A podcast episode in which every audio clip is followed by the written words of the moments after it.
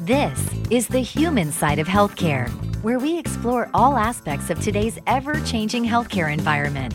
Brought to you by the Dallas Fort Worth Hospital Council and featuring CEO Stephen Love with co host Thomas Miller. Now, let's make healthcare human again. And welcome to the human side of healthcare. We're delighted you're with us today.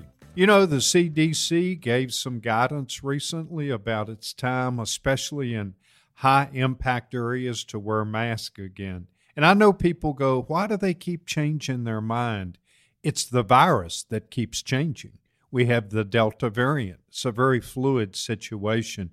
We're having to adjust and put up our defenses as best we can. We know masks work. How do we know? Just look at our very light flu season this year. And I think wearing masks are so important. And let me tell you why. Many people are not vaccinated, but I worry most about the group of people that aren't vaccinated that can't be vaccinated, our children under age 12. So think about this. If I wear a mask, I'm helping protect all children under the age of 12. Masking is something that we can all do together. We can do it as a collective action, and we can do it for all the right reasons. Steve, we're going to tell a story again about some guinea pigs that we told way back at the beginning of the pandemic that perfectly illustrates from a scientific perspective how masks are so effective. Dr. Robert Haley is professor of internal medicine and the director of the Division of Epidemiology in the Internal Medicine Department at UT Southwestern Medical Center. He also spent about a decade at the CDC earlier in his career of many of the things that we've had on this show and we've talked about relative to COVID 19, this one just makes a lot of sense. Guinea pigs are very much like humans, that they're very susceptible to COVID. And so they put two cages right next to each other with a little very light breeze blowing from one cage to the next. And in the first cage, they put some guinea pigs that had COVID and became very sick when the study was over, their lungs were examined and they had severe lung pathology. The lungs were really kind of destroyed by this, by the virus. And then they put a second cage, you know, uh, next to it with healthy guinea pigs to see if they would become infected by the air coming from that first cage to the second. And sure enough, those second those guinea pigs, the healthy guinea pigs, became infected. Almost all of them became very sick and uh, most of them died and, and then had severe lung pathology. Then they put basically a surgical mask material on the healthy guinea pig's cage, sort of simulating putting a mask on the healthy people. And sure enough, a few of the guinea pigs got sick from the sick ones, but it took much longer for them to get sick, so their immune system had time to kick in and, and protect them. And none of them died, and they had very mild illness and very mild pathology in their lungs. And then they did a third time. This time they put the mask material on the cages of the sick animals, okay, and repeated the experiment. And now the the healthy animals only like a, a, tiny number of them got sick and they were just mildly sick the illness again was delayed and there was no lung pathology in those so what this proves beyond a doubt is that a mask is very efficient in protecting those if the, the sick person is masked it's protective by two ways. One, it makes you get less virus. You're exposed to less virus and and because you got a lower uh, number of viruses, your body is able to handle it. So you, so it takes longer for those viruses to to get through your lungs and make you sick, and so your immune system has time to respond. So you're going to have a milder infection if you are masked, or if the sick person around you is masked. You're going to have a if you even get infected at all, you will get a less severe infection and you will survive it. It's when both are not masked that we have these big spreader events uh, like we've been seeing lately, where lots of people get sick and they're very sick for a long time. Uh, also, if you have it, if have a mask on but it's not covering your nose, you are protecting those around you, but you're not protected because you breathe in through your nose and you infect others by through your mouth. You see, so just having it on your mouth, you're doing a nice thing for those around you, but you're not protected. You're leaving yourself as a setup. And because this is such a critical issue, we asked two other community leading physicians to weigh in on this.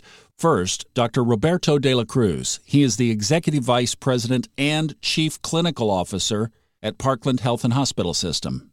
For me, I think it's very essential um, for everybody who's not vaccinated to wear masks um, just like uh, they were doing so in months ago. They, they should be wearing masks indoors and outdoors. And the main issue is that the prevalent uh, COVID uh, variant right now is highly contagious. Uh, it is present at higher concentrations in your bloodstream and stays uh, in the infected person's uh, body longer, so it is more contagious. And so, being certainly in, close spaces is very risky. And even if you're outside um, with people, I think it's very important for you to take a lot of precaution um, because you're stopping an exponential spread. Um, if you're vaccinated, you, you need to understand your risk tolerance. For example, I am vaccinated, but I'm also around healthcare providers.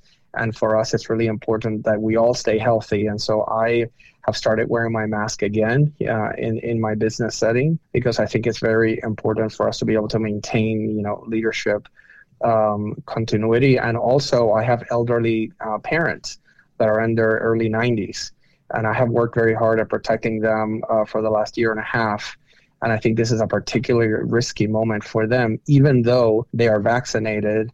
The vaccine is highly protective against uh, coronavirus but the breakthrough infections that we're seeing are precisely in the frail um, elderly population or the population that has uh, significant additional illnesses. And my parents fit both, and so I've been uh, protecting them as well and, and being very meticulous about who can visit, and um, I'm wearing masks about around them. And next, another familiar voice in Dallas Fort Worth media, Dr. John Carlo, the president and CEO at Prism Health, North Texas. Steve? So, Dr. Carlo, why do you think the CDC reversed their position related to wearing masks if you're vaccinated? I think it's unfortunately because of the Delta variant and what we can in, have seen its ability and how infectious this new variant is. And, and keep in mind that thankfully, while the vaccine works very, very well, we're still seeing a few breakthrough infections. So we've got to move to the next step and make sure that we've got that additional protection in place because unfortunately, we're seeing more and more cases today with these variants, do you think it could change again in the future?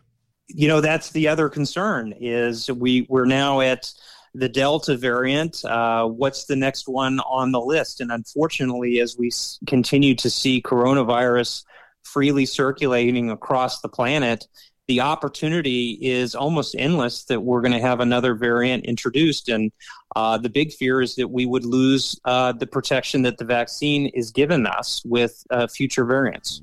And, folks, with that, you have just heard from some of the top experts in this area in North Texas, physician community leaders. And we hope the message was clear and made sense. When we come back, we're going to talk about our kids going back to school under this pandemic. What is that going to look like? Dr. Kyle Oholendt joins us next from Methodist Health System to talk about it on the human side of healthcare. This is the human side of healthcare, where we feature healthcare's hottest topics and what our North Texas area hospitals are doing to make healthcare human again. And welcome to the human side of healthcare. We're delighted you're with us today, and we want to talk about a topic that is so timely. It's time for kids to go back to school. And we want to talk to someone that can give us some answers related to going back to school, COVID 19, vaccines, etc. We're delighted to have with us Dr. Kyle Oholendt, who is a primary care physician. He is certified or board certified in both internal medicine and pediatrics at Methodist Health System. Dr. Oholendt, welcome to the show. Thank you for having me. You know, I know parents are anxious. Kids really need to get back to school, in person school. What is your advice to parents as to what they need to think about and know as they prepare for their kids to return to school this fall? Yeah, uh, like you said, it's a timely question. You know, I think that the good thing that we've all kind of learned over the past year is is a lot of things that we've been able to teach children about just basic hygiene and, and how to keep yourself healthy when you're out and about. And you know washing hands which really you know especially for young kids is a really important thing for them to learn. So in some ways we've already been preparing kids for kind of this transition for over a year now.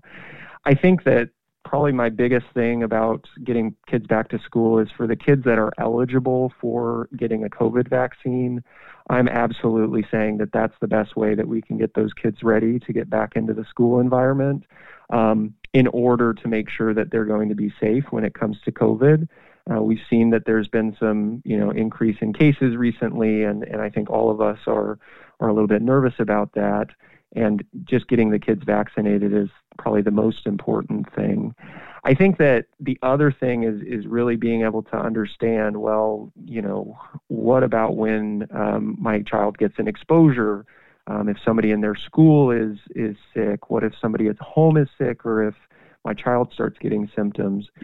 And you know, when I talk to parents, the good news is is that your school districts are really telling you, and, and they all have very good local guidelines um, that they, they come up with, and they're very upfront with parents. You know, if you've got parents that haven't been in the in school environment, I've talked to lots of parents that have, in surrounding school districts. Um, so you're going to be able to get that guidance from your school district, and it's always important to you know touch base with your local pediatrician, um, your family medicine doctor to see kind of hey, Jimmy or or Sally's gotten exposure. What should we do? Do they need to get tested? That kind of thing. You know, if you have a child that comes home from school and starts displaying symptoms, running a little fever, not feeling well, and you suspect they may have a COVID 19 virus, as a parent, what should you do? Yeah, it's a great question. So, you know, when I have this this call into the office or if I do a telemedicine appointment regarding this, first thing to do is to make sure that your child is is feeling okay and and is not needing to go seek immediate medical attention like at a hospital. Um, and that would be if they're having severe shortness of breath, they're not eating or drinking as well, or they're not, you know, going to the bathroom as much as they usually do. But so long as the child is okay um, and they're not needing to go to the hospital right away, first thing is to kind of protect everybody in the household and, and making sure if, especially if the child is above, you know, two years old and can put a mask on, um, basically having everybody in the home start to wear a mask um, in order to try and protect and prevent spread of, of a possible virus. And then, as much as possible, trying to keep um, siblings or other family members away, um, especially for younger children. You can't really, as a parent, stay away from them because they need you for their basic, you know, eating and everything. But in order to, you know, kind of protect the other members, trying to keep the child, you know, relegated to one room is usually a good idea. As I mentioned, talking to your pediatrician as soon as possible. Um, the good news, well, at least in the Methodist system, we have rolled out you know, doing point of care testing for COVID 19, getting rapid results. Um, you know, in the community, there's there's a lot of resources when it comes to retail pharmacies. Um, thankfully, over the last year and a half, we've gotten a lot of testing rolled out. So making sure that you, as soon as you're worried that your child might have been exposed, if they're having symptoms, talking to your pediatrician and kind of coordinating when to get tested. Um, because if if the child's not really having symptoms yet, let's say they just had an exposure, it may not be correct or or the best idea to test them right away. Rather, to wait a couple of days and give them time to kind of see if they're going to develop symptoms um, before deciding to test. But I usually fall back on talking to the pediatrician or the family medicine doctor. You know, you mentioned uh, vaccinating your children. Do you have any thoughts on potentially when the age may be lowered even lower than 12. You know, 12 years and over can get Pfizer now, but uh, do you think they'll lower that anytime soon? Yeah, and that's that's a really also timely question. I mean, as early as the early part of this year, I've been hearing that they have started to do studies looking at giving the uh, COVID 19 vaccine to children as young as six months old. And really, kind of the pro- probable next place that we're going to see the age limit decrease to is going to be to that four to six age range, basically your, your school age children, um, in order to protect those children as they're going back into the school environment you know, we talk about how important it is to get kids back to school and protecting them with the vaccine, I think, is very important. Um, and what I'm hoping to see is that they are, you know, going to be getting that guidance out and doing the testing necessary to to safely recommend this. Hopefully by the end of this year. Um, I think time will tell, obviously, before we're able to know for sure. You know, you mentioned wearing masks, and I know the American Academy of Pediatrics has consistently said we want to get kids back to school as soon as possible. We want them to have in person learning. We know it's important for their social skills, especially. With that said, they came out recently and said, We recommend when you go back to school, vaccinated or not, wear a mask. Any thoughts on that?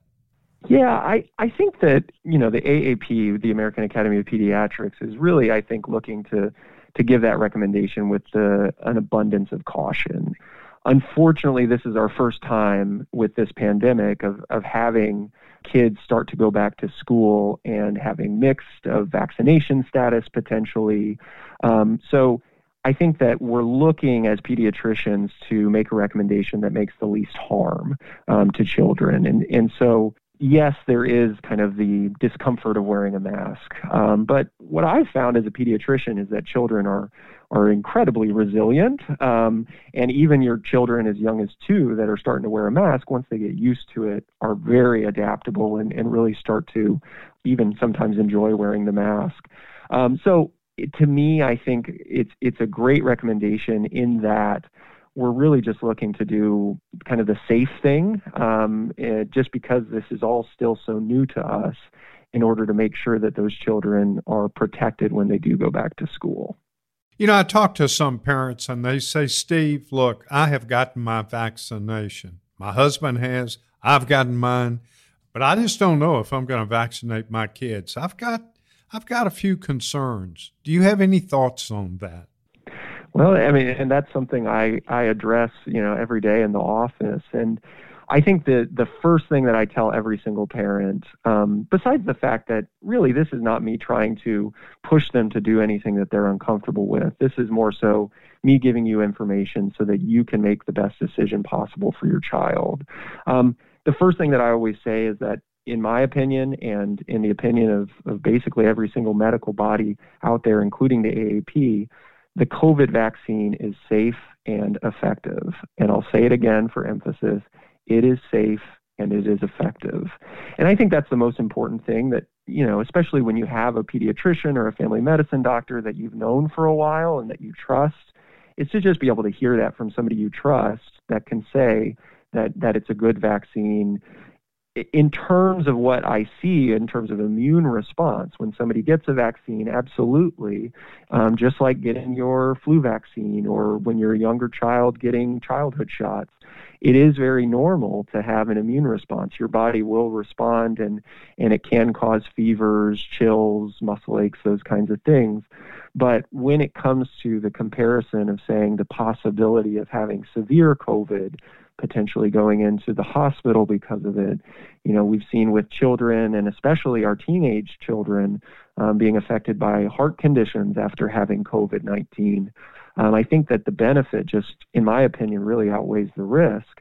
And again, I'm, I'm not trying to push anyone to do anything that they're not trying to do, but I think our job as doctors overall is is to give people the information they can or that they need in order to make the best informed decision. And that's especially important when it comes to kids. We're talking with Dr. Kyle Oholendt from Methodist Health System about the school year like no other.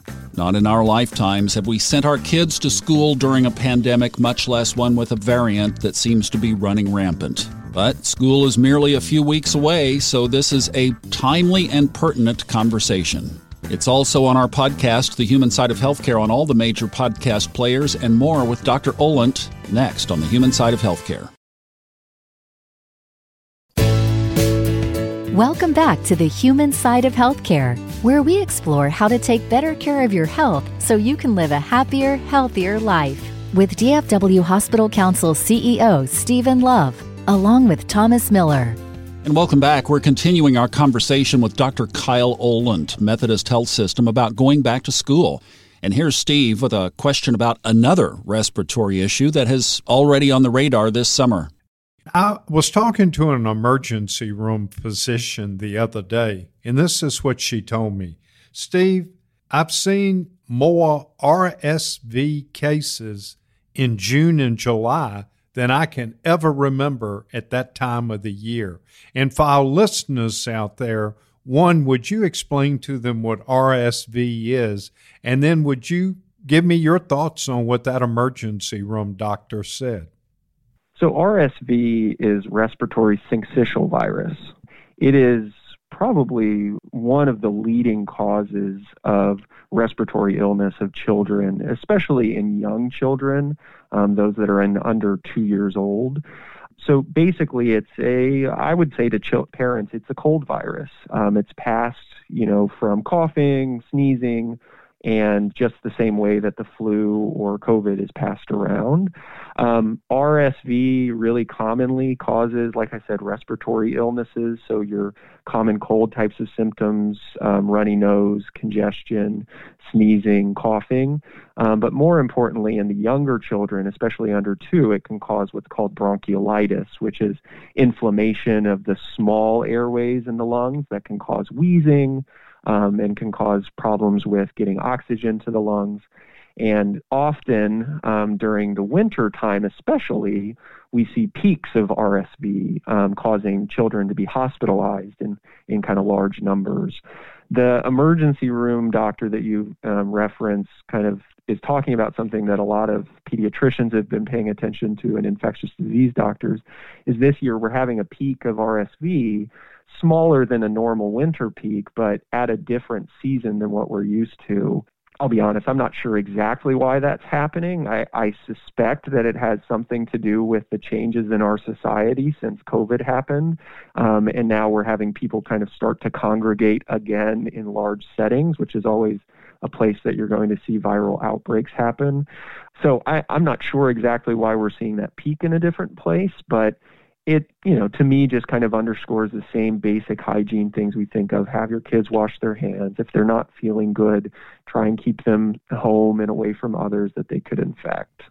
You know, we've talked a lot about the COVID 19 vaccine, but we don't want to lose sight of other childhood vaccines. So, as kids do prepare to return to school, let's not talk about COVID 19, but do you have thoughts on the other vaccines, when they should get them, if there are any they need to get boosters on, or any thoughts on other childhood vaccines? I, I, think the most important ones that I think of, there's a couple of different age groups. You've got your children that are going into kindergarten. There's usually basically a round of shots that your child's going to get that are kind of your pre-kindergarten vaccines, um, and that's that's a kind of handful of vaccines that your child has already received when they were under two years old, but they're basically booster shots um, in order to get them ready for kindergarten. And that's measles, mumps, and rubella. That's the tetanus shot.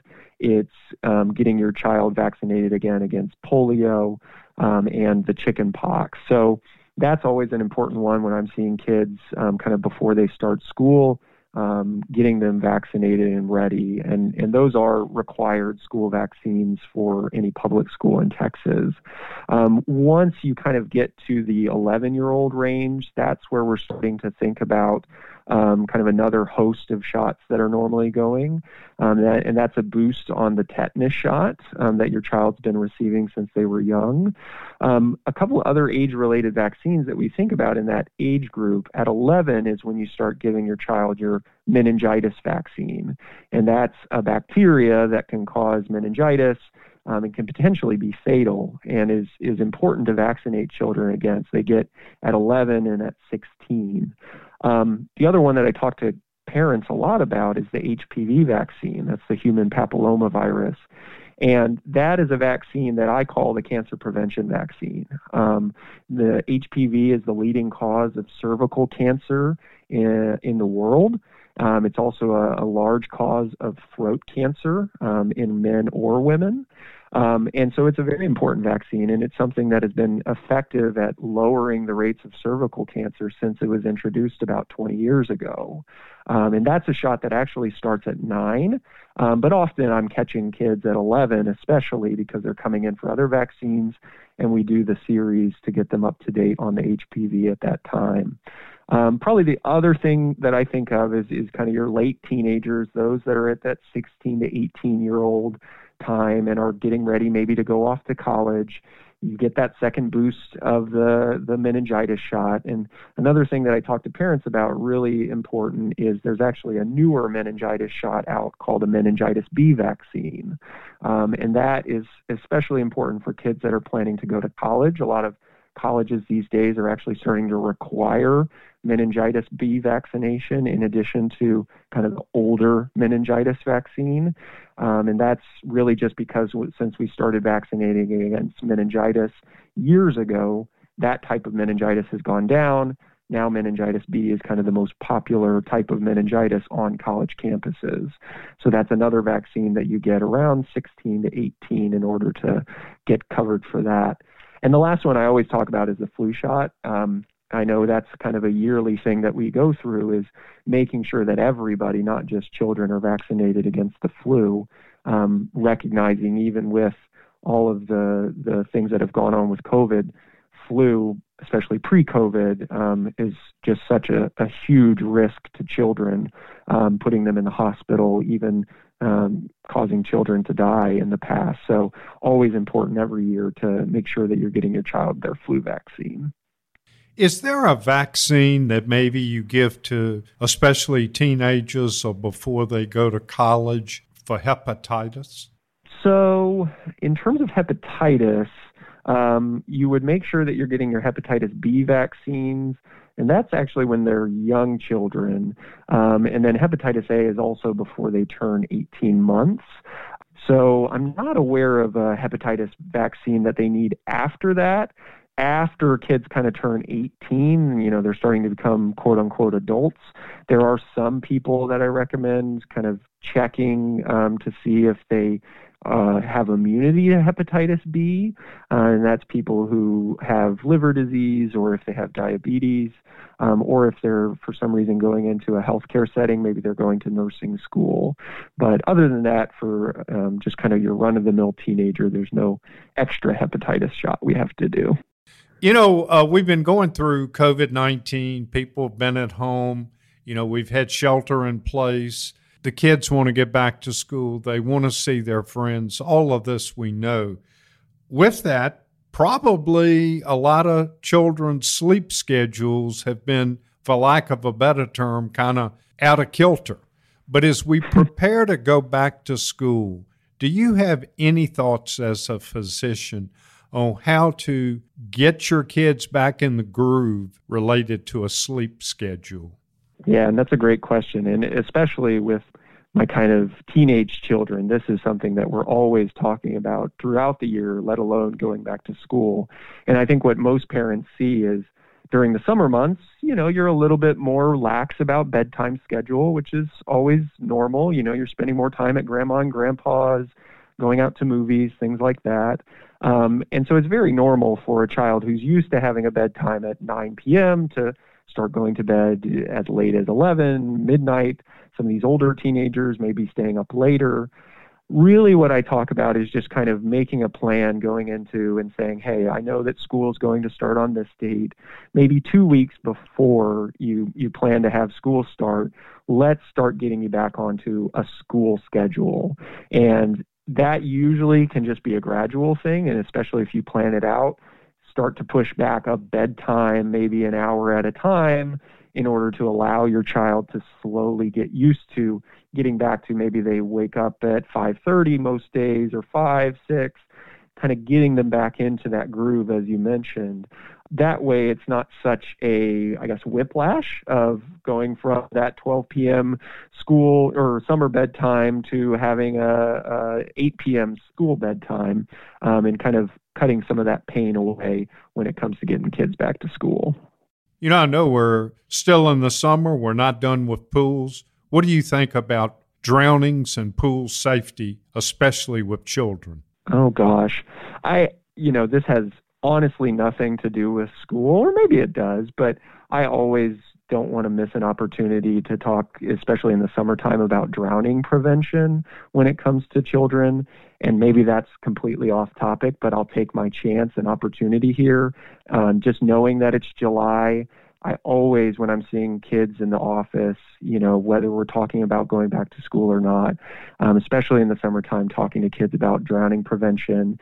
And that goes for parents, just understanding that if you've got a child and they don't know how to swim, making sure that you've always got somebody that is the designated person that is watching that child or group of children. Um, making sure that you know that floaties on the arms for kids that don't know how to swim are no substitute for an adult that's near them. And really, the only thing that can help a child swim when they get into a pool is a life jacket.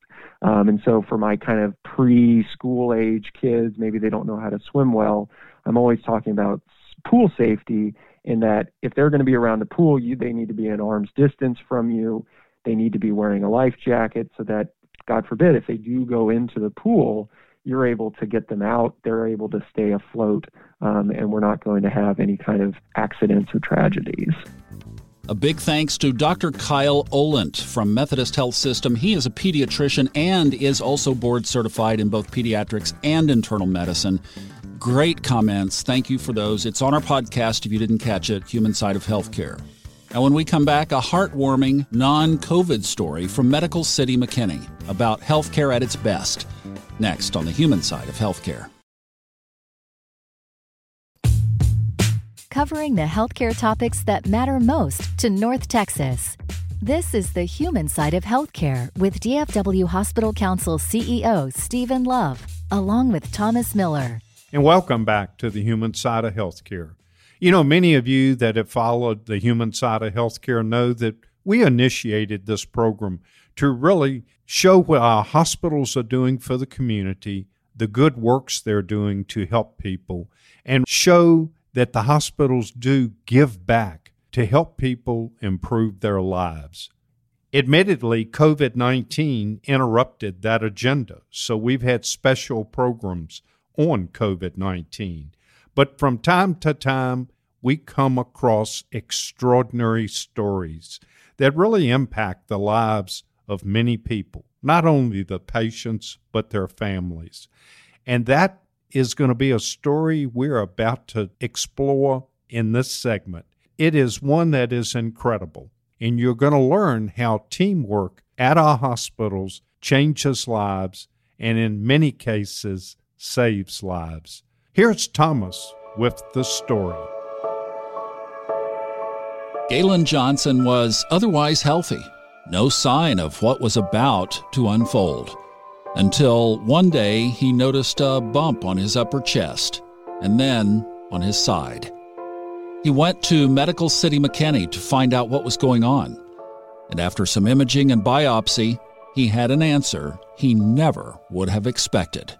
Okay, um, officially diagnosed with uh, a mass on my chest uh, and a mass over here on my lymph nodes. And then after they did the mammogram, a couple of weeks later, I came back for a sonogram biopsy. And they, when they did the biopsy on that, they found out it was IDC breast cancer. They found out what the masses were.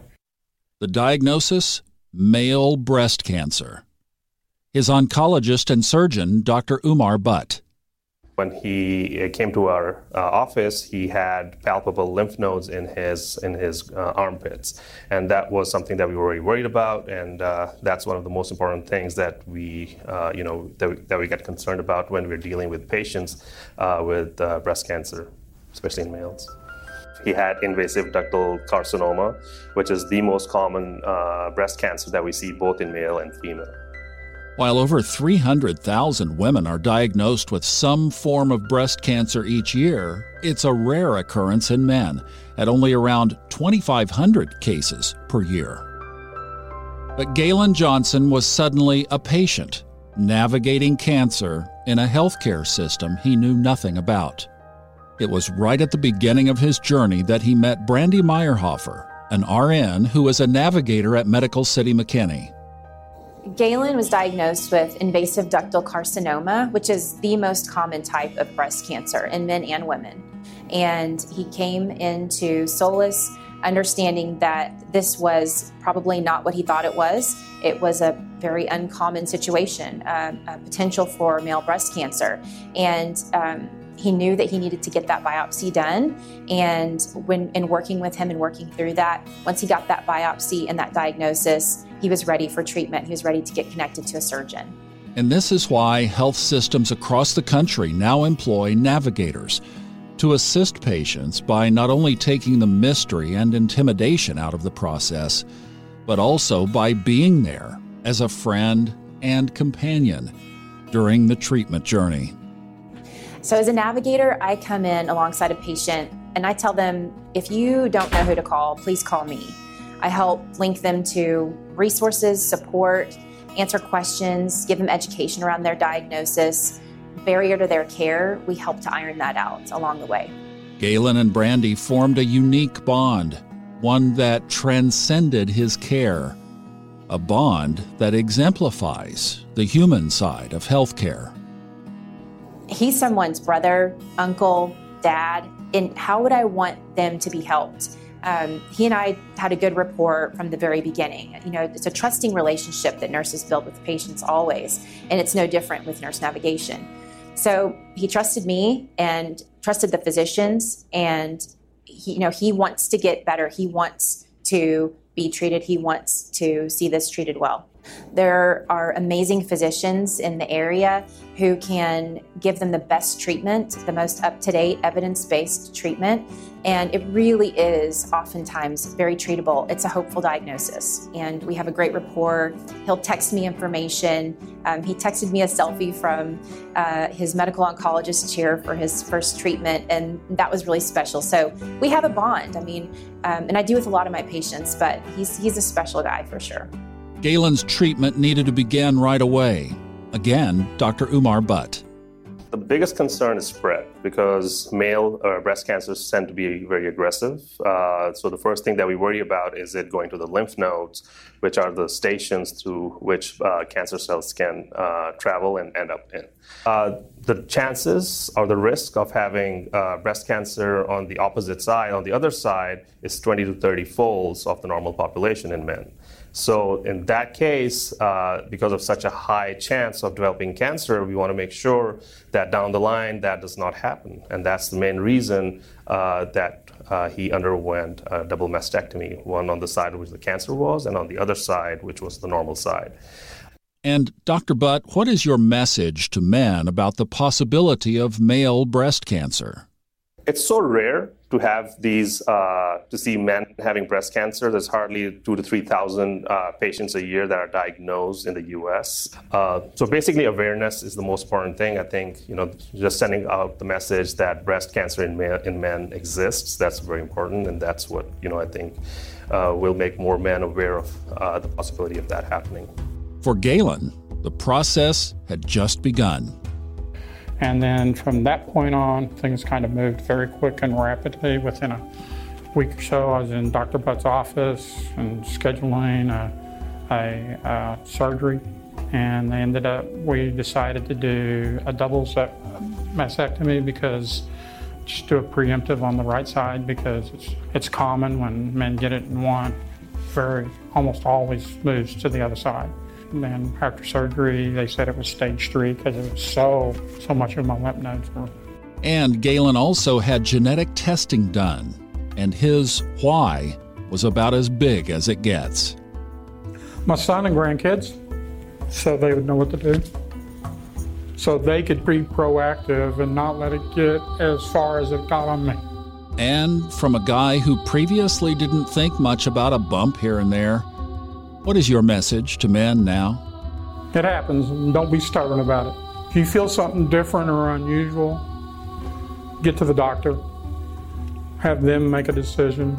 Just don't think it'll go away, because it won't. It'll grow and grow and get worse. I think it's important for men to get screened for breast cancer because even though it's very, very rare, it can be very, very deadly in men because men are stubborn by nature and they let it go too long, like I did, and it becomes stage three or stage four, and then you really have problems with the battle. If you can catch it early, it's a simple thing to take care of. But if you wait and wait and wait, it's just going to get worse. It's not going to go away. You just swallow your pride and go get checked out. And how was your experience with Brandy by your side at Medical Center McKinney? It was a great experience. The doctors, the nurses, they were phenomenal in my treatment and care of me. Um, Brandy's a godsend. She, she's just been there every time I needed to call to talk to someone. I love her to death. She's my angel. Sorry. and this story wouldn't be complete without asking. So, Galen, what's your outlook now? It's golden. I know I'm going to get through this. I actually am so thankful that every day when I wake up, that I've got another day to enjoy, to do the things that I love, to see the people that I love, and don't take them for granted. And that is the human side of healthcare. Steve? And Thomas, how true. That is the human side of healthcare. We really appreciate you being with us today. If you have not been vaccinated, please consider it. We're not going to preach to you. But we have got so many people in our hospitals with COVID 19 that have not been vaccinated. So think about it, give it some serious thought, and we'll see you back here next week on the human side of healthcare.